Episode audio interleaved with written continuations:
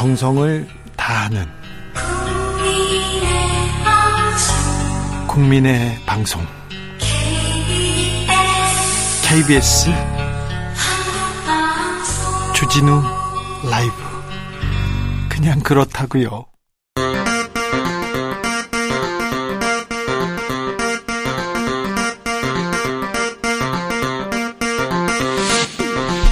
주진우 라이브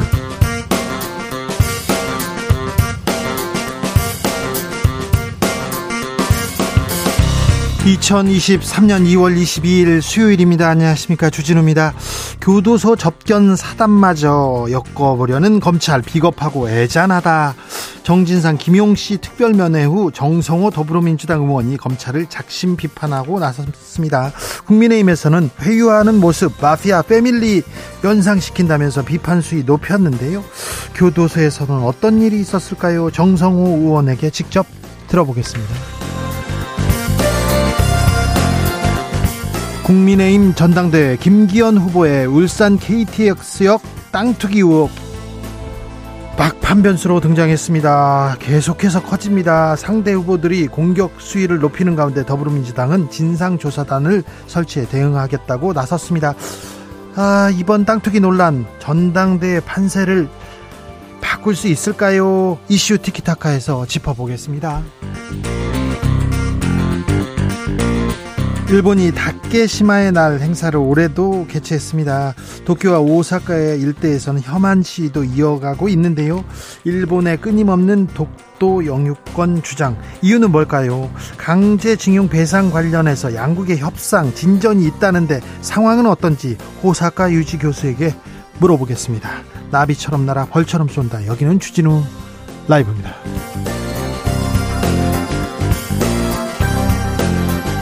오늘도 자중차에 겸손하고 진정성 있게 여러분과 함께 하겠습니다. 요즘 장복이 무섭다 이런 말 자주 들립니다. 물가가 너무 오른다 이런 얘기 나오는데요. 아유 참 어, 원자재비가 50원 오르면은 도매가가 100원 오릅니다. 그런데 소비자들은 1000원 올라요. 1000원. 이걸 어떻게 이해해야 되는지 정부 당국자들은 왜 손을 놓고 있는지 참 모르겠어요. 요즘은 난방비에 이어서 채소값 들썩인다면서요. 청양고추 저 청양고추 좋아하는데 작년보다 도매 가격이 180% 올랐답니다. 도매 가격이 180% 오르면요. 소매가 우리들은요. 한 600% 올라요. 왜 이렇게 많이 오르는지 이것도 이해가 안 됩니다. 아니, 유통 마진이 크고 좀 문제가 있다면 정부가 이렇게 들여다 보기만 해도 이 가격 조정할 텐데 뭐 하고 계신지 모르겠어요. 좀 뭐 하고 계신지 식당 하시는 분들, 자영업자분들, 주부들 뭐 안간힘을 쓰고 있다는 얘기 나오는데요. 어, 채소값 얼마나 올랐습니까? 신선식품 얼마나 올랐어요. 뭘 먹고 사는지 푸념 들려오는데요. 장바구니 얘기 좀 해주세요. 이거 많이 오르면요. 제가 좀 따질게요. 그러니까 많이 보내주십시오. 샵 9730 짧은 문자 50원 긴 문자는 100원이고요. 콩으로 보내시면 무료입니다. 그럼 주진우 라이브 시작하겠습니다.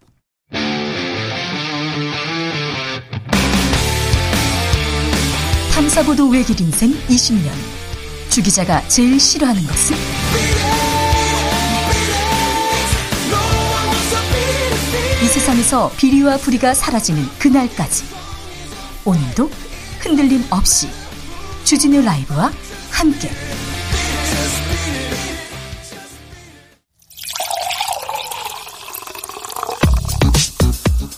진짜 중요한 뉴스만 쭉 뽑아냈습니다. 주스 정상근 기자 어서 오세요. 안녕하십니까? 슬픈 소식인데 오늘은 이 뉴스를 처음으로 시작해야 될 것 같습니다. 지난해 합계 출생률 예상대로 역대 최저를 기록했습니다. 네, 통계청에 따르면 지난해 여성 한 명이 평생 낳을 것으로 예상되는 평균 출생아 수인 합계 출생률이 0.78명에 그친 것으로 나타났습니다. 어, 그 전년도보다 0.03명 줄었는데요. 이 통계 작성 이래 처음으로 0.7명대로 떨어졌습니다. 아, 우리나라의 합계 출생률은 1974년에 3명대, 1977년에는 2명대, 1984년에는 1명대로 떨어졌고요. 2018년엔 처음으로 0명대로 떨어졌고 계속 낮아지고 있는 추세입니다. 외국에서도 한국의 출생률 계속 주목하고 있습니다. 블룸버그는 이런 기사를 썼습니다. 한국 세계 최저 출산율 자체 기록 또 깼다. 아, 우리 사회가 가장 건강하지 않다는 가장 불행하다는 지표이기도 한데 이 부분에 대해서는 저희가 자세히 좀 고민해 보겠습니다. 대책이 나와야 됩니다. 이보다 더 중요한 문제는 없습니다. 지금 혼인 건수도 역대 최저 기록했습니다. 네, 지난해 혼인 건수는 19만 2천 건으로 전년보다 1,000건 줄어서 1970년 통계 작성 이래 가장 적었습니다. 아, 혼인 건수는 지난 2021년 처음으로 20만 건 아래로 떨어진 이후 회복하지 못하고 있습니다. 아이가 있어도 소아과 의사가 없다는 논란이 이어집니다. 아이가 줄고 있어서 그런지 소아과 의사 계속 줄고 있습니다. 정부 대책은 뭡니까? 네, 정부가 오늘 대책을 내놨는데요. 오늘 윤석열 대통령은 서울 종로구 서울대학교 어린이병원을 찾아서 소아의료 체계에 공백이 발생하지 않도록 해야 한다라고 강조했습니다. 공백이 지금 생기고 있다는데요. 네, 복지부는 현재 10곳인 어린이 공공 전문 진료센터를 단계적으로 4곳 더 만들기로 했습니다. 어, 그리고 공공 전문 진료센터가 없는 권역을 중심으로 센터를 확충해서 소아 환자들의 접근성을 높이겠다는 것이고요. 어, 기존 센터도 시설 및 장비를 지원하기로 했습니다. 소아과 의사 없다. 산부인과 의사 없다. 그리고 응급 의료과 그러니까 응급실에 의사가 없다는 얘기 계속 나옵니다. 그런데 의사를 늘리겠다. 의료 행정 어떻게 하겠다. 이런 대책은 왜 하나도 안 나오는 건지. 이거 분명히 국민들이 지지하고 인기 인기를 끌만한 정책인데 왜 이런 정책은 내놓지 않는 건지. 하, 안타깝습니다. 정부가 공공요금 인상 하반기에 하반기에 나눠서 하겠다 이렇게 얘기합니다. 네, 추경호 부총리 겸 기획재정부 장관은 오늘 국회 기획재정위원회 전체 회의에 출석해서 어, 전기 가스요금 조정 때 국민의 부담을 우선적으로 고려할 것이라면서 민생을 민생의 어려움을 세심히 살피는 차원에서 공공요금 안정에 총력을 다할 것이다라고 말했습니다. 어, 그러면서 도로, 철도, 우편 등 이 중앙 공공요금은 상반기에 동결 기조로 운영하겠다라고 밝혔습니다. 소주값도 올라간다, 맥주값도 올라간다고 합니다. 근데 자꾸 오르는데 대책은 좀 내놨습니까? 어, 추경호 부총리는 관련 질문을 받고 각계 협조가 굉장히 필요하다라고 말했는데요. 업계에서도 적극적인 협조를 부탁드린다라며 세금이 좀 올랐다고 주류 가격을 올리는 것을 어, 업계와 이야기해 볼 것이다라고 밝혔습니다. 아니 좀 너무 조금 대책이 업계에 좀 협조를 부탁드린다 이렇게 얘기하시면 좀 안 되는 것 같아요. 원가가 50원 올랐으면 도매가가 100원 올랐으면 소비자들이 한 200원 오르면 소비자들이 이해할 거 아닙니까? 왜 소비자는 천 원 올라야 되냐고요. 왜 소비자가 봉입니까? 이런 얘기가 나오는데 업계 협조 부탁드려요. 이런 얘기를 지금 정부 당국자가 하고 있는데 조금 더 적극적인 행정 이런 데에서 좀 보여줘야 됩니다. 도이치모터스 주가 조작 의혹 관련해서 김건희 여사가 거래 상황을 알고 있었다는 정황이 또 나왔어요? 네, SBS는 어제 도이치모터스 주가 조작 의혹 관련 재판에서 재판부가 문제 있는 거래로 판단한 2010년 11월 거래 직후 이 증권사의 직원이 김건희 여사의 주식을 매각하고 그 거래 내역을 보고하는 내용의 통화 녹음 파일을 확보했다라고 보도했습니다. 아, 당시 도이치모터스 주가 조작 선수로 알려진 김모 씨가 이 또 다른 선수 민모 씨에게 3,300원에 8만 주를 매도하라 아, 이런 지시를 누군가에게 전하라는 메시지를 보냈는데요. 이 메시지를 보낸 직후 김건희 여사 명의의 대신증권 계좌에서 도이치모터스 주식 8만 주가 3,300원에 매도하는 주문이 나왔습니다. 이 부분은 법원에서 판단을 받았죠? 네, 통정거래라고 판단했는데요. 이제 주가 조작이 있었다라는 것이고요. 어, 그리고 SBS 보도의 요지는 이 거래가 이루어진 직후 이 대신증권의 직원이 김건희 여사에게 이 거래 내역을 전화로 보고했다라는 겁니다. 어, 즉, 매, 주문대로 매매가 체결됐다, 이렇게 간략히 보고하자 김건희 여사가 알았다라는 답을 했다고 하는데요. 이 문제의 거래를 김건희 여사가 인지하고 있었다는 가능성을 보여줬다고 SBS는 보도했습니다. 대통령실은 뭐라고 합니까? 어, 입장 변화가 없습니다. 대통령실은 거래 과정이 모두 녹음되는 전화 주문을 했다는 사실 자체가 주가 조작에 전혀 관여하지 않았음을 반증하는 것이다라고 했고요. 어, 이 전화 녹음 파일은 문재인 정부 검찰이 이미 확보해서 검토했던 것으로 전혀 새로운 내용이 아니며 기소조차 못한 사건이라고 밝혔습니다. 민주당은 음, 김기현 국민의힘 후보에 대한 진상조사단 꾸리기로 했습니다. 네, 이 민주당은 국민의힘 전당대회 당권 주자인 김기현 의원의 KTX 울산 역세권 시사, 시세 차익 의혹과 관련해 진상조사단을 꾸리겠다라고 밝혔습니다. 어, 김기현 의원의 땅 투기 의혹이 일파만파 확산되고 있다라면서 이 투기성 매입 의혹이 짙어서 진상조사단을 설치해 철저하게 조사해야 한다는 의견이 많았고 오늘 꾸려질 것이다라고 밝혔습니다. 김기현 후보 KTX 땅 투기 의혹에 대해서는 지금 전당대회 앞두고 의혹이 커집니다. 이 부분 뒤에서 2부에서 자세히 저희가 이야기 나눠보겠습니다. 음, 검찰 오늘 경기도청 또 압수수색했네요. 네, 쌍방울그룹의 대북 송금 의혹 사건을 수사 중인 검찰이 사건 핵심 인물인 이화영 전 경기도 평화부지사가 근무한 경기도청에 대한 대대적인 압수수색에 나섰습니다. 어, 본청산의 도지사실 및 비서실, 뭐 경제부지사, 부지사실실, 어, 그리고 기획조정실 등 10여 곳이 대상이었습니다. 어떤 혐의입니까? 어, 쌍방울 그룹으로부터 억대 뇌물을 받은 혐의로 구속 기소돼 재판 중인 이화영 전 부지사는 어, 김성태 전 그룹 회장에게 경기도의 스마트팜 사업비 500만 달러를 북한에 대납해 달라고 요구했다는 의혹을 받고 있습니다. 아니 그런데 이거 과거에 그러니까 과거 지사 얘긴데 지금 현 지사의 도지사실을 이렇게 압수수색하면 뭐가 나올까요? 왜 이렇게 압수수색은 많이 하는 걸까요? 한쪽에만 하는 걸까요? 그런 얘기는 계속 나옵니다. 음, 하사 월급이 너무 적다. 이런 호소가 나옵니다. 이제 병장보다도 못 받는다. 이런 얘기 나와요? 네, 병사 월급이 병장 기준으로 올해 100만 원까지 오른 가운데 이 초급 간부인 한 하사가 170만 원에 미치지 못하는 돈을 받고 있다며 월급 명세서를 공개하고 너무 살기 힘들다라고 호소했습니다. 어, 해군에서 복무하는 1호봉 하사라고 소개한 A 하사는 어제 SNS 육군훈련소 대신 전해드립니다를 통해 이 명세서를 공개했는데요. 어, 지난해 12월 분이 있었는데 이 세전 186만 5,400원에 실수령액 161만 3,020원이었습니다. 어, 그리고 임금 인상이 이루어졌다는 올해 2월 수령액은 어, 세전 195만 800원에 어, 실수령액 169만 5,970원으로 지난해 12월분에 비해서 8만 2천 원 정도 오른 것으로 나타났습니다. 어, 예의하서는 몇 년 뒤면 병장이 본인보다 더 많이 받게 될 것이다라면서 진짜 너무 살기 힘들다라고 했고요. 이 초급 간부들은 언제쯤 현실적인 월급이 될 수 있을지 모르겠다라고 하소연했습니다. 이거 참 나라를 지키는 군인인데 하사님 월급이 너무 적은데요. 아 이거 좀 대책을 내야 될 것 같은데 병장보다도 못하다 그러면 안 되잖아요. 국방부에서 뭐라고 합니까? 네, 국방부는 하사의 기본급과 수당을 포함한 월 평균 수령액은 관련 법령에 의거해서 세전과 세후 모두 최저임금이나 병사의 봉급보다 높다라고 밝혔습니다만 이 초급 간부의 급여 문제는 이 국방부도 심각하게 바라보고 있는 사안이다라고 밝혔습니다. 심각하게 바라봐야 두고 좀 대책을 내야 되겠네요. 먹고는 살아야죠. 아, 이렇게 나라를 위해서 헌신하시는 분들 이렇게 대우하면 누가 이렇게 나라 지키겠다고 하겠습니까? 직업군인 되겠다고 하겠습니까? 공무원 하겠다고 누가 하겠어요? 이거 좀 잘못된 것 같습니다. 쓸 땐 써야 되는데 지금 돈을 잘못 쓰고 있다 이런 생각도 좀 하고 하게 됩니다.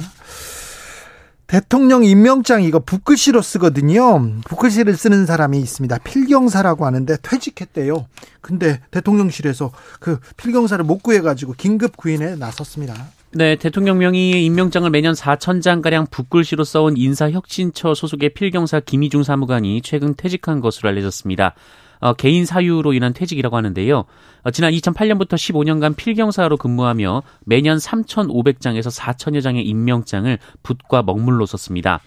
어, 정부는 대통령을 제외한 5급 이상의 국가직 공무원에게는 붓글씨 임명장을 수여하고요. 어, 임명장에는 대통령의 이름과 국세가 찍혀 있습니다. 네. 어, 공무원의 자긍심 그리고 사기 진작을 위해서 임명권자의 정성을 담는다라는 취지인데요. 필경사라는 일이 보직이 있었네요. 네, 1962년 처음 생긴 보직이고요. 그 1대 필, 필경사가 1995년까지, 2대 필경사가 2008년까지 근무했고요. 어, 김희중 사무관이 3대 필경사입니다.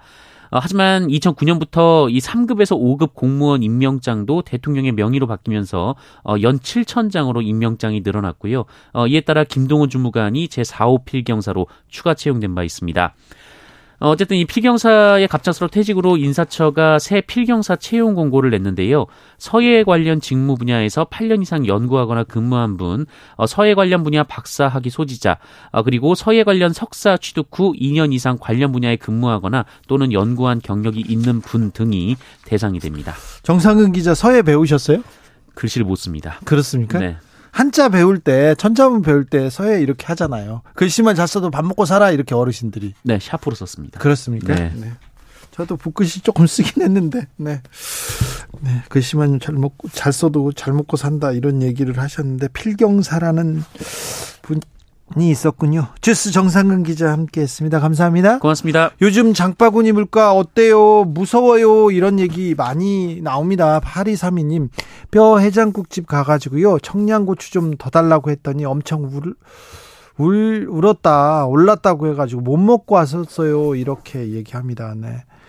청양고추 달라고 했다고 이렇게 너무 올랐어요. 막 그 우울 지경이라는데 이건 좀 너무 많이 올랐는데 이건 어떻게 해야 되는 건지 좀 대책을 내셔야 될 것 같아요. 4651님 어제 양산 남부시장에 청도 미나리 묶음 신생아 팔뚝만큼 이게 작은데 6천 원 하더라고요. 파는 상인도 미안합니다. 이게 현실인가 싶어요. 사는 판에 상인도 이렇게 미안하다고 하는데 아, 그렇습니다. 산내 몽실이님께서 진짜 장복이 겁납니다. 며칠 전 장 봤는데 별거 산 거 없어요. 50만 원이 훌쩍 넘더라고요. 네. 50만 원인데 살 게 없었겠어요. 설마. 그런데 아, 네, 알겠습니다. 아, 홍영민님께서 이틀이 멀다고 마트 다녔는데요. 요즘은 목록 이렇게 구입해가지고요. 그 적어서 일주일에 한 번 가고 있습니다. 냉장고도 다 파먹어 가는데 큰일입니다. 얘기합니다. 홍승표님 한우도 도매가 하락인데 소매가는 비싸잖아요. 우리나라 유통구조 확실히 개혁, 개혁해야 됩니다. 이럴 때 유통구조 이렇게 좀 어, 개혁하는 그 정부가 조금 건전화하는 유통마진 줄이는 이런 노력을 하면요. 국민들한테 사랑받습니다. 이럴 때 점수 딸 수도 있습니다. 뭐 하고 계세요? 5457님 두부값 비싸가지고 어제 집에서 남편이랑 두부 만들었어요. 콩나물은 물 주면서 키우고 있답니다. 콩나물 키우시고 두부도 만들고 아, 네. 남편이랑 어, 또 이런 분들이 계시네요. 주진우 라이브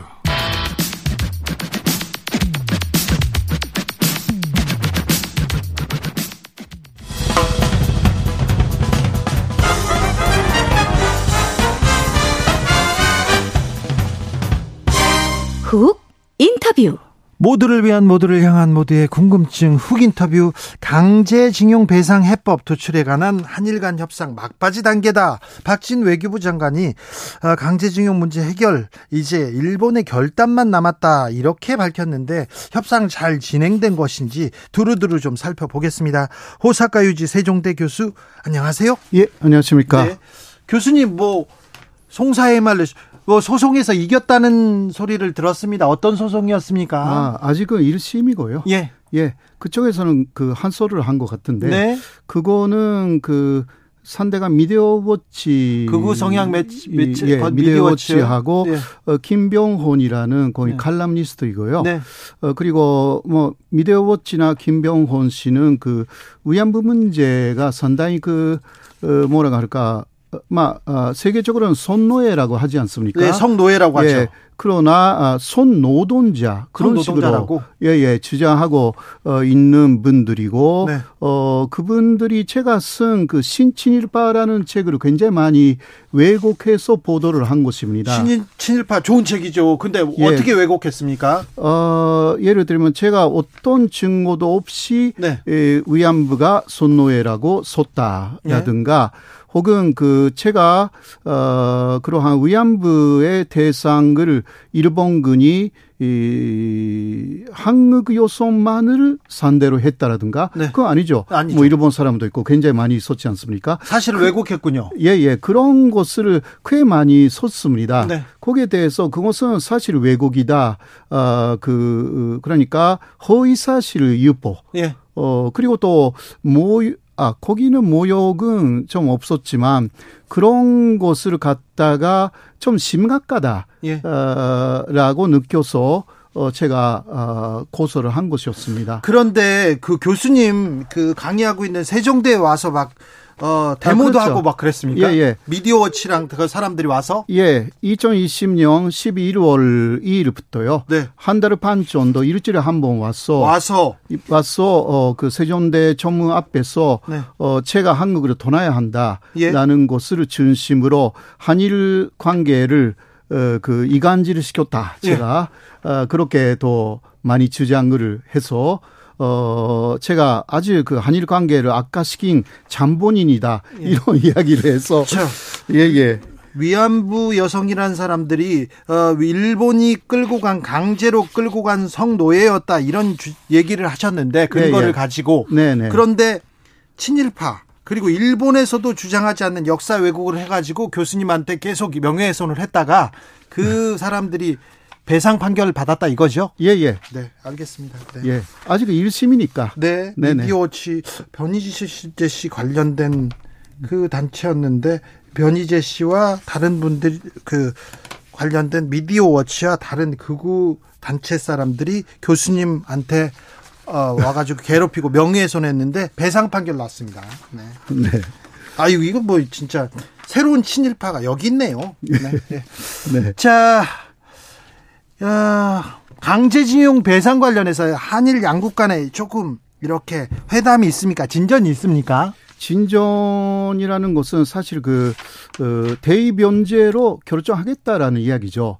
네, 그러나 어 지금 그 피해자 그러니까 원고적이죠. 네. 그 순수한 분들 이나 상당히 그 한국 정부하고 일본 정부가 아그 만들어낸 네. 그러한 해결책에 반발을 하고 있지 않습니까? 네. 그래서 그런 문제도 있고 또 일본 쪽의 호응이라는 것을 한국 쪽에서는 상당히 많이 요구를 하고 있기 때문에 네. 그 부분이 일본에서 어느 정도 수준에 나오느냐라는 것을 갖다가 지금 막바지 단계에 있다. 막바지 단계라고 박진 외교부 장관이 그랬는데 네. 자 강제징용 배상을 한국 관련된 무슨 단체에서 주자 이 얘기를 이걸 합의 결과라고 만들어 놓고 지금 네네. 일본 측의 대답을 듣고 기다리고 있다. 이게 예, 현 그러니까 상태입니까? 사실 그 한국 쪽에서는 그 사실 피해자를 그 상당히 소외하고 네. 그러한 그 해결책을 내놨지 않습니까? 네.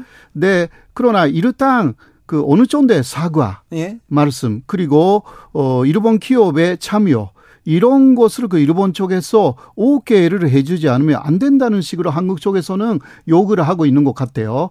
그러니까 일본 쪽에 전치적 결단이 필요하다. 네. 그게 박진 장관의 에, 그 발언의 요지인 것 같은데요. 일본 측의 사과 반성은요. 그리고 일본 전범 기업이 이 배상 배상에 좀 참여하는 그런 것도 없습니까? 아, 그거는 없습니다. 없어요? 그러니까 일본 측의 사과 이게 문제가 없어요? 있는 거죠. 그 그러니까 그 원고단 쪽에서도 그 부분은 받아들이기 어렵다. 네, 그러나 어 오늘인가 그 상케 신문이 보도한 부분은 네. 원고 그러니까 지금까지 순서한 여러 다섯 명 있지 않습니까? 네. 그분들 중에서도 일부 어그 한국 정부의 해결책에 동의해도 되는 거 아니냐 이러한 목소리가 나오기 시작했다. 그러한 보도를 상케 신문이 보도를 했거든요. 그렇죠. 그런데 거기에 문제가 좀 하나 있어요. 예? 그 뭐냐 그냥 그 어, 변호사를 빼고 예? 한국 정부가 그 직접 그 원고 어, 혹은 원고의 유족을 만나고 있다. 예? 이것은 그 어, 변호인 변호인 쪽에서는 상당히 에, 그 반발하고 있다고 합니다. 네. 함께 만나야 어, 그, 왜냐하면 보통 사람들은 법적인 이야기 잘 모르잖아요. 예? 사실. 네. 저도 그 아까 이야기했지만 재판을 해왔기 때문에 네. 보통 사람의 산식하고 너무 다른 부분들이 많거든요. 예? 사실 법적인 부분은 그렇죠. 예, 그러니까 그럴 때는 입회하는 변호사가 절대 필요합니다. 그렇죠. 그 빼고 하면요. 그 나쁜 말로 말하면 얼마든지 속일 수가 있거든요. 예. 어, 네, 그런 식으로 해서 내부 분열이 일어나고 있다. 그 원고층에서도 네. 이게 상계 신문이 그러한 보도를 했거든요. 펑크 3837님께서 강제징용 해법에 대한 일본의 결단만 남은 게 아니라 그에 앞서 피해자들의 의사 입장을 좀 헤아리는 절차가 좀 먼저 아닙니까? 왜 피해자는 쏙 빠져 있나요? 피해자들한테 묻지 않는 것 같은데 어, 윤석열 정부의 이런 강제징용 해법에 대해서 일본은 어떻게 보고 있습니까? 음, 일본은 그러니까 어, 일당 어, 윤석열 정권을 잘하고 있다. 그렇겠죠. 긍정적으로 보겠죠. 그렇죠. 왜냐하면 사과도 필요 없고. 예. 그러니까 그 전범 기업은 완전히 빠져 있는 곳이기 때문에 그렇죠. 일본도 빠져 있고요. 네, 그러니까요. 그러니까 그것은 그 사실 그 폐산 판결 자체를 부정하는데 일본이 성공하는 것입니다. 한국의 대법원 판결을 지금 부정하는데. 네네네. 네, 그래서 일본에서는 반영하는 것은 뭐 뻔한 일이고요. 예. 네, 그러나 일본이 지금 그 말하고 있는 것은 왜 이렇게 늦게 하느냐. 예. 그러니까 빨리 해달라. 그러니까 그냥 결단을 하면 되지. 일본에 네. 조크하는 것이 아니라 네. 그냥 한국 안에서 결단해서 네. 돈을 그냥 줘버리면 되는 거 아니냐. 한, 한국에서 다 처리해야지 왜 그걸 일본에게 더 물어... 요구하느냐. 네. 예, 그런 이야기까지 나와 있어요. 그래요? 예, 그러니까 왜 왜 빨리빨리 하지 않고 그 지금 속도 전에는 윤석열 정권이 실패했다는 식으로도 그 말하는 언론이 있거든요. 방향도 다 맞고 잘했는데 빨리 처리하지 왜 그걸 가지고 미적거리느냐? 예. 아, 9099님, 대한민국 정부는 없고 일본 정부 입장만 있는 건가요? 얘기하는데, 아니, 양국의 입장차도 크고, 이거 해법이라고 볼 수 없는데, 특비, 특별히 우리 국민들, 피해자들은 해법이 아니다, 이렇게 얘기하는데, 왜 윤석열 정부에서는 막바지 단계라고 말하는 건지. 음, 그러니까요. 어, 이번에 그, 어, 외교 회담에서 박신 장관이 이런 발언도 했습니다. 어, 굉장히 많은 그 의견이 있다. 그러나 모든 의견을 다 그 들어주기는 어렵다. 네. 어떻게 하든 간에 하나의 의견으로 수렴하여서 양국 정부에서 해결 방안을 그 결정해야 되겠다. 네. 막 이러한 이야기. 그러니까 많은 위경, 많은 요구가 빠져버리는 그러한 어, 상황이 될 것 같습니다. 일본이 자체적으로 선포했습니다. 다케시마의 날이라는 날을요 만들었는데 오늘이 그렇습니다. 어, 지금 계속해서 도쿄, 오사카에서는 혐한 시위도 있다는데 네. 어떻습니까 분위기는? 아, 분위기는 그 특히 에, 일본에 있는 그 한국 대사관이 네. 에, 어제하고 오늘은 네. 어, 한국 사람들이 그 상당히 좀 조심해야 된다. 그렇죠. 라는 그러한 그 주의보를 냈거든요. 네. 그만큼 어 지금 그 일본의 우익 단체들이 상당히 좀 한국에 대해서 혐한 네. 행동을 한다. 막 이러한 그 이야기가 많이 나와 있습니다. 최근 교수님이 일본 정부 주장을 뒤집는 그러니까 일본 지도에 지도에 담긴 교과서를 이렇게 공개하셨어요. 1929년 예, 예. 지도를 그런데 네. 거기에 독도가 한국 땅으로 없습니다. 없어요? 예. 일본 땅으로 없어요? 그러니까 그 그거는 일본 문부성이 예. 검정을 동화시킨 그 일본 정부가 수행한 어, 당시에 네. 1929년이지만 네. 그때 교과서인데요. 그것을 그 조선에서 당시 한반도에서도 사용했습니다. 그런데 그때 예. 독도는 어땠습니까? 독도는 그러니까 오키섬이라고 있잖아요. 네. 독도에 가장 가까운 일본 섬인데 네. 거기서 독도는 위에 있는데요. 네. 모든 그러니까 7세기, 8세기, 10세기, 15세기 역사적인 지도를 따로따로 게재를 했어요. 예. 다 일본의 북서쪽 한계는 오키섬까지입니다. 독도가 완전히 빠져 있어요. 독도는 없어요. 없어요. 네.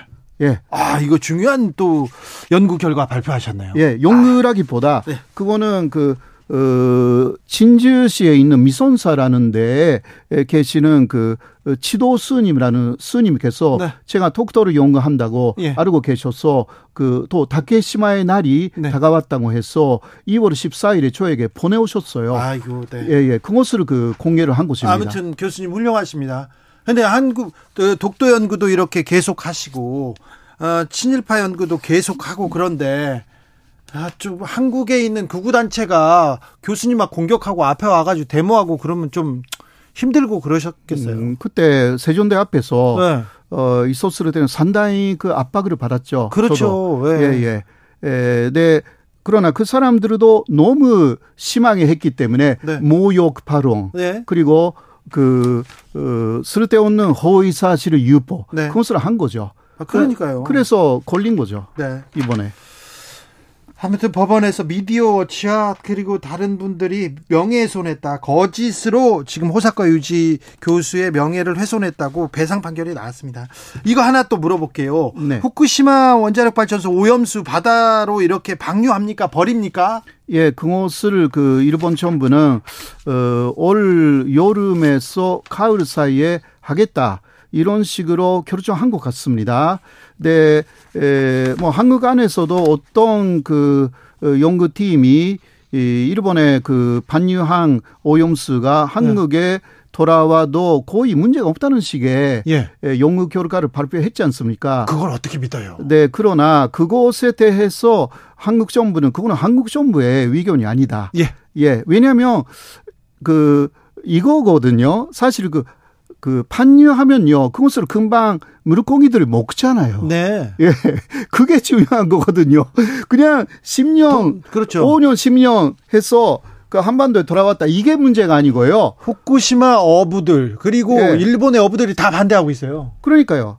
그 지금 거기 후쿠시마에 반대하는 단체가 두 개 아주 큰 단체가 있어요. 네. 그 계속 반대를 하고 있어요. 왜냐하면 물고기들이 다 오염 물질을 다 먹고 예. 그것을 우리 오손도 잡고 오는 거거든요. 그렇죠. 그렇지 않습니까? 네네. 세계 오손이 후쿠시마 앞바다에서 반유된 그 오염수를 먹은 물고기를 먹어야 되는 거예요. 아이고, 이거 무서워요. 이게 문제인 거예요. 이 문제는 저희가 시간을 갖고 다시 한번 다룹니다. 데이지님께서 궁금한 게 있어요. 일본 우익은 혐한합니다. 일본만 최고라고 얘기하고요. 그런데 일, 한국 우익은 왜 친일을 하는 걸까요? 그러게요. 참. 독도를 한국 땅이라고 주장하시고 연구하시고 그리고 아, 친일파들 잘못한 거. 네, 그러니까요. 한국도 진정한 우익은 어, 절대 친일을 안 합니다. 네. 예, 진위를 하는 사람들은 의익이 아니에요. 그렇죠. 예, 네. 의파가 아닙니다. 포스가 네. 아닙니다. 네. 그런 사람들은 진일이에요, 그냥. 네. 교수님 존경합니다. 예. 아니, 네, 감사합니다. 아닙니다. 예. 네. 호사카 유지 세종대 교수였습니다. 감사합니다. 고맙습니다. 교통정보센터 다녀왔습니다. 김한나 씨.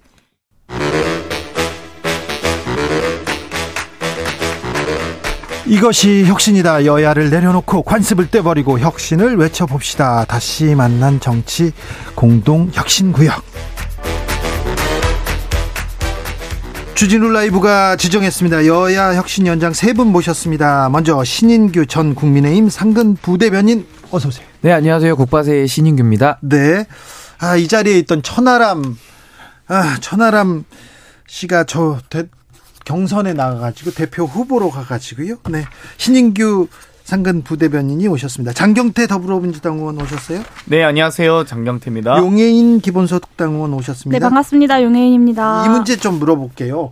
윤석열 대통령 신조까지 만들어가지고 건폭이라는 신조 만들었습니다. 건설 현장 착취하는 어, 조직적 불법 행위, 노조 이렇게 강력하게 근절하겠다 얘기하는데 노조 에 대한 얘기를 계속하는 이유가 뭔가요, 신인규 대변인? 예, 아무래도 뭐 우리가 영화에 뭐 범죄와의 전쟁 뭐 이런 것도 있는 것처럼 이제 노조와의 전쟁을 이제 좀 선포를 하신 것 같아요. 근데 사실 뭐 아무래도 화물연대 사건에서 상당히 좀 강경 진압을 하면서 네. 좀 지지율의 상승의 효과를 좀 누렸던 것을 조금 더 이렇게 이어가려는 기조 아니냐 저는 생각이 들고요. 그런 게 좀 보이죠? 예, 근데 저는 사실 노조에 대해서 대통령께서 갖고 계신 문제 의식에 전 동의는 합니다만은 그걸 해결하는 방법에 있어서는 조금 국가 최고 지도자로서는 조금 언어나 여러 가지 그런 표현 방식에 있어서는 조금 더 국민 통합적인 용어를 쓰는 것이 좋겠다. 그래서 이번에 뭐 건폭이라고 하던데 이건 이렇게 듣기에 꼭 좋은 용어 같지는 않습니다. 네. 장경태 의원님. 일단 야당에 대한 압박 또 언론에 대한 압박에 이어서 노조까지도 이제 압박과 탄압을 시작하는 게 아닌가라는 의혹이 있습니다. 어찌되었건 지금 은행까지도 사실 압박하고 있지 않습니까? 과점 체제가 강화되고 있다. 검사 출신 금감원장이 또다시 이렇게 은행까지 하는데요. 사회 전방위적으로 이렇게 공포 정치, 공포 분위기를 조성하면서 지금 건설 노조에 대해서 여러 가지 무리한 요구하고 있거든요. 사실 이미 뭐 회계 내역도 기재부가 직접 국조 국고보조금 통합관리 시스템을 통해서 투명하게 관리하고 있습니다. 그럼 기재부의 어떤 직무유기나 이런 귀책 사유를 조사하실 건지 좀 불명확하다. 뭐 폭력 노조라고 하는데 그런 부분도 명확하지 않은 상태에서 무분별하게 정부가 좀 앞서 나가는 거 아니냐 이런 좀 우려가 많습니다. 용해인 의원? 네, 이 건설 노동자들의 불법과 폭력이 그렇게 난무하는 상황이었으면 이 검찰총장 공, 검찰총장이던 시절에 도대체 뭘 하셨나라는 생각이 들고요. 신인규 전 부대변인 말씀하신 것처럼 네. 결국에는 이 화물연대 사건 사, 그 사안 때 지지율 지지층이 결집했던 그 기억 때문에 이러는 거다라는 생각이 듭니다.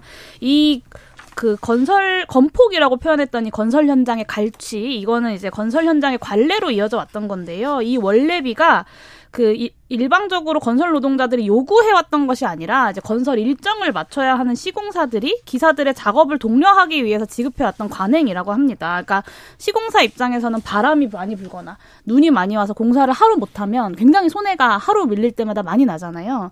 그래서 저는 사실 이 원래비 관행을 고쳐야 된다고는 생각해요. 이 노동자들의 어떤 안전을 담보로 이런 원래비가 오고 가고 어 그 노동자들의 목숨을 담보로 이 건설회사들이 돈을 벌어가고 있는 이 현실은 굉장히 문제지. 하지만 이것이 과연 어떤 노조들이 불법 을 저지르는 사람들이어서인가 이거는 현실을 몰라도 너무 모르는 나이브한 소리를 하시는 거거나 네. 아니면 굉장히 악의적 프레임을 씌우고 있는 거다라는 생각이 듭니다. 노조가 국민의 지지를 받지 못합니다. 뭐 또 데모하냐, 뭐 또 이게 총 걸기하냐 이런 얘기하면서 좀 불편한 시선을 주는 것도 맞습니다만 그렇다고 해서 대통령이 연일 이렇게 노조 때리게 나서고 정부에서 이 노조 강경 진압 그리고 강경 대책 쏟아내는 게 이게 가장 중요한 일인가 이거 계속 생각해 보게 됩니다. 노란 봉투법이 어제 국회 상임위를 통과했는데 대통령 거부권 행사해야 된다 이렇게 얘기합니다. 국민의힘에서는 근데 뭐 대통령의 거부권을 통해서 저도 이제 국회에 또 제의를 한번 받아보는 건데요. 저는 이 노란봉투법에 대해서는 저는 뭐 이제 어떤 취지는 좀 알겠고 네. 취지 자체는 뭐 동의할 수는 있겠습니다만은 과연 이 방법밖에 없느냐에 대해서는 전 좀 다른 생각을 가지고 있거든요. 그런데 아, 노동자들이 가장 마지막에 어쩔 수 없이 몰려서 이렇게 파업에 나서잖아요. 파업에 나섰는데 법적으로 잘못된 거 있으면 책임져라. 거기까진 되는데, 오, 손해배상에 그래서 너무 많은 짐을 지우는 거 이건 조금 또 어, 생각해 볼 대목 아닙니까? 뭐 저는 이제 예를 들면 헌법에서도 노동 3권이라 해서 단결권, 단체 행동권, 교섭권 다 보장하고 있지 않습니까? 네? 그러니까 노조의 권리라는 것이 헌법상에 보장된 기본권이 맞아요. 근데 맞는데 노조를 허락해준 이유가 사업자와의 무기대등이 안 되기 때문에 교섭력을 높여주기 위해서 사실은 노조를 헌법상 기본권을 인정하는 거 아니겠습니까? 예. 그렇다고 한다면은 노조도 사실상 본인들의 권한을 행사할 때 법과 원칙을 이제 지켜가면서 해야 되는데 노조 쪽에서도 항상 얘기하는 것이 아, 법과 원칙을 지켜서 교섭을 하려 그래도 사업자가 말을 안 듣는다. 네. 그러니까 항상 불법적으로 나가고 이게 악순환이 되는 거거든요. 예. 근데 그런 상황에 대해서 노란봉투법의 취지처럼 노동자들이 더 보호되면 좋겠는데 오히려 이것이 생각지도 못하도록 오히려 그런 그런 파업을 더 이렇게 장려하고 파업이 좀 더 빈번해질 수 있다. 그래서 저는 오히려 노사의 그런 무기대등 속에서 정부의 개입을 좀 더 강화한다라든지 그런 방법들을 통해 가지고 노동자들의 권익을 더 보호하는 것이 좋겠다. 저는 그렇게 생각합니다. 장혁태 의원 일단 노란봉투법 에 대한 찬반 논란은 없을 거라고 봅니다. 뭐 국민의힘도 이 하도급 노동자에 대한 원청의 책임을 강화하자 또 이 손해배상에 대해서 징벌적 손해배상을 하는 것은 마찬가지로 언론중재법 할 때 저희 보고 징벌적 손해배상 하지 말라고 저희한테 주장했던 국민의힘의 입장이기 때문에 저는 이 법안 자체는 없을 거라 고 보고요. 또 정부는 사실 시, 시행령 제정 권한이 있습니다. 그래서 법적인 근거 하에서 최소한 테두리 내에서 본인들이 할 수 있는 시행령으로 좀 조정하던지 그 어떤 여야 간의 논의를 통해서 좀 할 수 있는 부분들을 조정할 수 있는데 굳이 대통령의 거부권을까지 사용해야 되는지 이런 네. 좀 우려는 있습니다. 네, 파업을 하고 싶어서 하는 노동자들은 없죠. 그러니까 이런 노란봉투법을 만든다고 해서 막 사람들이 안 하던 파업을 취미생활처럼 할 것이다라는 우려는 대통령실에서 넣어 두셨으면 좋겠다는 생각이 들고요. 뭐 앞에서 많이 말씀해 주셔가지고 저는 대통령 거부권 관련돼서만 한 말씀을 드리면 이 거부권이라는 게 국회를 압박하고 짓누르기 위해서 있는 권, 권한이 아닙니다. 그러니까 국회의 입법이 헌법에 반할 때만 작동할 수 있는 건데 이거를 마치 뭐 여소야대 국면에서 대통령이 국회를 압박하기 위한 하나의 수단처럼 이해하고 계신 것 같아서 상당히 좀 우려스럽고 그리고 또 노란봉투법이 과연 이 헌법 정신에 반하는가 네. 이 오히려 헌법 33조가 보장하는 노동 3권을 실질적으로 보장한다라는 측면에서 저는 어, 거부권 행사의 명분이 전혀 없다라고 네. 봅니다. 국민의힘 전당대회가 아무래도 정치권에서 가장 뜨거운 화제입니다. 그런데 음, 어떻습니까? 국민의힘 내부에서 지금 분위기 어떻게 흘러갑니까? 뭐 처음에는 김기현 대세론에서 뭐 어대현이라는 말도 유행하고 네. 했었는데요. 네. 1차에 끝내겠다. 이게 아마 김기현 후보 측의 전략이었을 겁니다. 그런데 이제 갑자기 돌발적으로 나경원, 유승민 불출마에 이어서 천하람이 갑자기 등장을 하면서 네. 완전히 돌발 변수가 지금 생겼거든요. 거기다가 울산 KT역 투기호까지 나왔습니다. 그건 이제 황교안 후보가 굉장히 지금 강하게 공세를 하고 있고 뭐 후보 사퇴론까지 얘기하고 있거든요. 그러니까요. 그래서 이게 굉장히 이제 변수가 돼서요. 제가 이렇게 알아본 바로는 물밑에서도 네. 좀 연세 많으신 우리 전통 당원들 입장에서도 야 이거 김기현으로 한번 밀어주려고 대통령 한번 뜻 맞춰주려 했는데 이건 좀 아니지 않냐 이러면서 지금 황교안 후보가 오히려 좀 지지율이 좀 올라간다라는 이제 이런 얘기가 많이 나오고 있어서 예. 제가 봤을 때는 1차에서 김기현 후보가 이기는 건 거의 불가능하다. 그래서 저는 이제 결선까지 봐야 된다는 입장이고 뭐 오늘자에 나온 그런 여론조사도 보니까 이 천하람 후보 굉장히 지금 급부상하고 있더라고요. 네, 수치는 안 됩니다. 예, 수치는 예, 그래서 뭐 급부상하고 있어서 저는 뭐 이제 앞으로 더 이제 국민의힘 전당대회 전 당대회가 더 뜨거운 열기 속으로 들어가고 있다. 저는 이렇게 봅니다. 어떻게 보십니까, 장경태 의원? 뭐 저는 여러 차례 김기현 후보 지지 선언을 한 바 있고요. 네. 김기현 후보께서 당 대표를 되시는 것이 어, 이 비상식적인 정당으로 보이기 매우 적합하기 때문에 저도 그 계속 말씀드리고 있고요. 사실 이제 저희 뭐, 뭐 저희 민주당에서도 이 KTX 노선 관련된 김기현 후보 측의 임야가 들어간 부분, 노선 변경이 석연치 않게 두 차례나 두 차례 업무 보고 이후에 변경된 이 과정, 그리고 본인이 국토위 간사 겸 위원장 직무대리 할 때 이루어진 일이거든요. 그러게요. 그거는 사실 저도 전반기에 국토위원을 했습니다만 사실 이 당시에 뭐 지금은 뭐 워낙 투명화돼 있긴 했지만 이 당시에 그래도 뭐 개입을 했는지 안 했는지 모르지만 본인이 굳이 이 임야를 갑자기 KTX 노선 예정지도 아니었는데 샀다가 예정지가 되었다라고 하면 사실 저는 이거 이 기피 사유라고 보거든요. 오히려 예. 이 노선 획정 얘기 계속 나옵니다. 당시에 오히려 위원장 또는 간사를 전 사퇴했어야 되지 않나? 최소한 국토 상임위를 원래 떠나는 것도 맞죠. 그렇기 때문에 제가 전반기 국토위에서도 박, 박덕흠 의원이 국토위에 있는 것 부적절하다 해서 기피했던 사유기도 했습니다. 근데 이걸 지금 김기현 후보가 국토위 간사 위원장 심지어 직무대리까지 하면서 했, 이, 이 여러 가지 연관관계가 의혹으로 남아있기 때문에 또 이후에 울산 시장이 되었기 때문에 저는 이 부분은 충분히 석연치 않다라고 보고요. 부디 김기현 후보께서 선전하셔서 국민의힘의 당대표가 꼭 되시길 바랍니다. 용혜인 의원 어떻게 보세요? 네, 김기현 후보가 이제 큰 소리를 치고 있죠. 오히려 정치 생명을 걸겠다라고 하고 계신데 이 의혹이 사실로 밝혀지면 뭐 그냥 정치 생명이 끝나는 겁니다. 어차피 끝나는 게임에 정치 생명을 왜 못 걸겠냐라는 생각이 지켜보면서 좀 들었고요. 이거를 정치 생명을 거내 만회하면서도 막상 그 땅의 판매가가 얼마인지 TV 토론 국민들이 지켜보는 TV 토론에서 밝히지 못하고 있는 모습을 보면서 저는 국민들이 마음속에 어떤 확신을 갖게 되었을 거라고 생각합니다. 그래서 민주당의 내로남불을 그렇게 비판했던 국민의힘이 지금은 그 김기현 후보가 지금은 본인이 이 겨묻은 개인지 아니면 뭐 묻은 개인지를 한번 좀 자성해 보셔야 되는 시기가 아닌가라는 생각이 듭니다. 네. 박덕흠 위원은 지금 어느 부서에 있나요? 상임위에 어디에 계신가 했는데 정보위원장 계시네요. 최근에 네. 아마 선출이 된 걸로 알고 있습니다. 네. 지금 근데 이해 충돌로 굉장히 큰 아, 무리를 일으켰다 이렇게 볼 수 있는데 지금 상임위원장 하고 계십니다. 아무튼 어, 더불어민주당에서는 김기현 후보 땅 투기 의혹에 대해서 어, 진상조사단 꾸리기로 했고 이렇게 흘러갑니다. 안철수 후보와 천하람 후보는 연대를 하거나 그럴 가능성은 별로 없, 없습니까? 이게 아무래도 결선 투표가 있기 때문에 그러게요. 연대의 필요성 자체가 없고요. 예. 그리고 이제 그 안철수 후보에게 그 천하람 후보가 한번 뭐 이태원 그 상권을 위해서 네. 어떤 행사를 하자고 같이 제안을 했는데 단호하게 또 거절을 하셨어요. 네. 음, 그래서 두 분이 그렇게 연대할 가능성은 현실적으로도 없다. 아니 연대를 안 해도 결선 투표가 있기 때문에 자동 연대입니다. 그러니까요. 네. 이거 어, 국민의힘하고 뭐 윤핵관이라는 분들이 만들어놓은 제도가 어, 소수 약자들한테 좀좀 보탬이 돼요. 그래서 민주적으로 만들어놨습니다. 그렇습니까? 예. 민주적입니까? 결선 투표제라는 거는 우리가 보통 뭐 대통령제도 결선 투표제 하자는 얘기가 나오고 너무 이제 때문에. 미화하셔서 네. 사실 결선 투표제 사실 유승민 방지 룰이었죠. 그렇죠. 근데 이제 그 룰이 김기현 방지 룰이 되어가고 있어서 네. 원래 김기현 당선 룰로 만들었었는데 그래서 결선 투표제가 어찌되건 자연스럽게 단일화 되겠지만 저는 이제 오히려 이 천하람 후보도 좀 조급해하지 말고 오히려 안철수 후보와 연대 이런 얘기 꺼내는 것 자체가 지금 레이스 잘하고 계시거든요. 그러면 본인의 색깔과 이 좀 더 참신한 이 부분들을 더 어필하셔서 당원들께 어, 오히려 다양한 구도를 만드는 게 오히려 결선 투표에 훨씬 더 도움이 된다고 봅니다. 민주당은 음, 이재명 대표 체포 동의안에 모든 그 관심이 집중되는 것 같습니다. 오늘은 어, 국가 권력으로 장난하면 깡패지 이런 그 윤 대통령에 대한 단호한 비판도 있었는데요. 민주당 내부 분위기는 어떻습니까?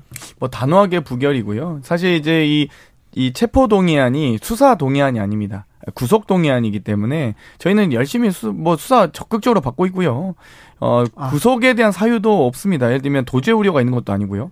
증거 인멸을 하자고 해도 뭐 성남시청, 경기도청, 뭐 국회 본청, 또 중앙 당사 이 자택과 계좌까지 모두 다 수색 300번 이상 압수수색 당한 상태에서 이 증거를 인멸할 가능성이 없기 때문에 저희는 어찌되었건 당연히 단호하게 맞서야 된다라고 생각하고 있고요. 또그 영장에도 이그 법적인 근거도 없습니다. 이 야당 정치적 영향력이 큰 야당 대표라서 구속해야 된다? 어디 법에 그런 근거와 논리가 있습니까? 그렇기 때문에 저는 오히려 이 답정 수사기 때문에 이, 이 답정 기소하셔서 검찰이 자신 있으면 재판에서 범죄 혐의를 입증하셨으면 좋겠습니다. 신인규 대변인 저는 영장이라는 걸 청구하는 건 검찰인데요. 저는 검찰 수사에 대해서 불신하는 거는 뭐 백보 양보를 할 수 있습니다. 그런데 영장을 발부하는 주체는 또 법원이거든요. 그렇다면 민주당에서는 법원의 결정까지도 그럼 신뢰할 수 없겠다라는 그런 취지인지가 일단 하나 의문이고 네. 사실은 지금 뭐 영장이 굉장히 엉성하게 써 있다. 야당 탄압용이다 이런 식으로 얘기하거든요. 그렇다면 너무 좋지 않습니까? 판사가 그 엉성한 영장을 보고 영장을 내주겠습니까? 그러니까 저는 오히려 정면 돌파하는 것이 더 민주당이 유리하다라고 보고요.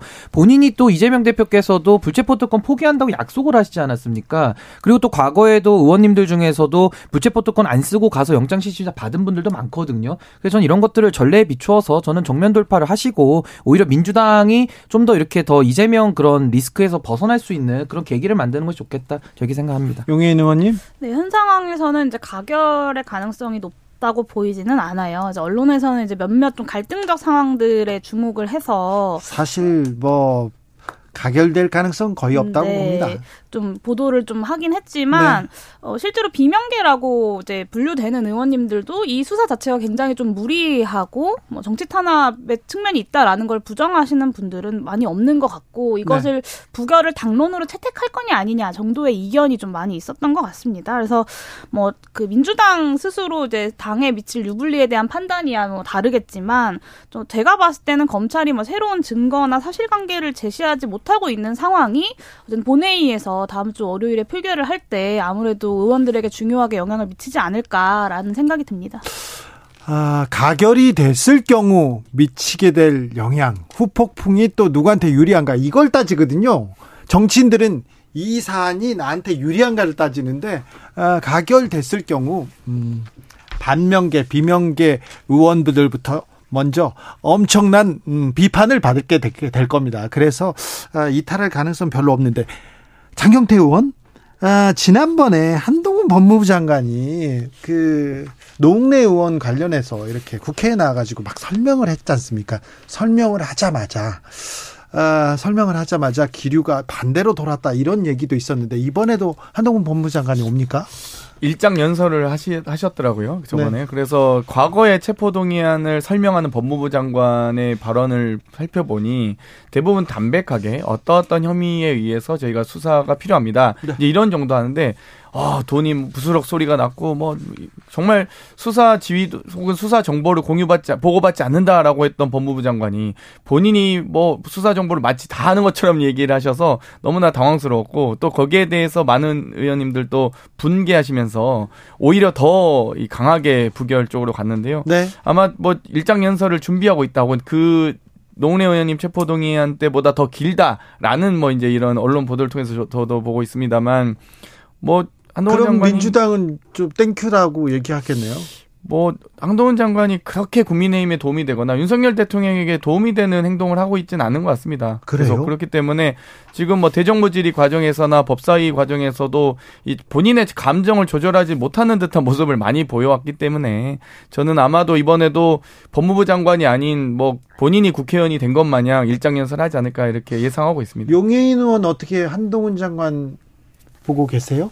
저는 뭐 한동훈 장관과 따로 이야기를 나눠보거나 아니면 뭐 대정부 질문에서 이제 질의응답을 해본 적은 없는데요. 제가 또 법사위 소속이 아니기도 하고, 근데 한 가지 좀 이렇게 다른 의원님들의 질의응답을 보면서 느껴지는 건 대화와 소통을 하기에 좋은 파트너는 아니다라는 생각이 좀 들, 듭니다. 뭐 기본적으로 말꼬리라거나 아니면 굉장히 어 적대적이고 호전적으로 뭔가 이렇게 좀 달려드는 듯한 제스처와 말투 이런 것들이 뭐 내용에 대한 이견 이런 걸 떠나서 좀 대화하기 좋은 파트너는 아닌 것 같습니다. 네. 한동훈 장관이 오면 또 부결 가능성이 더 커집니까? 아무래도 이게 저는 사실 의료에 비유하자면 굉장히 어려운 외과 수술이라고 저는 보거든요. 네. 그래서 이 부분에 대해서는 한동훈 장관 이 정치적 해석 논란 안 낳도록 저는 행동해야 된다 이렇게 봅니다. 신인규 장경태 용해인 세 분에게 네, 혁신에 대한 얘기 나눴습니다. 오늘은 좀 짧았는데요. 다음번에 혁신에 대한 아, 좀 대결을 한번 해봤으면 좋겠습니다. 감사합니다. 네, 감사합니다. 네, 감사합니다.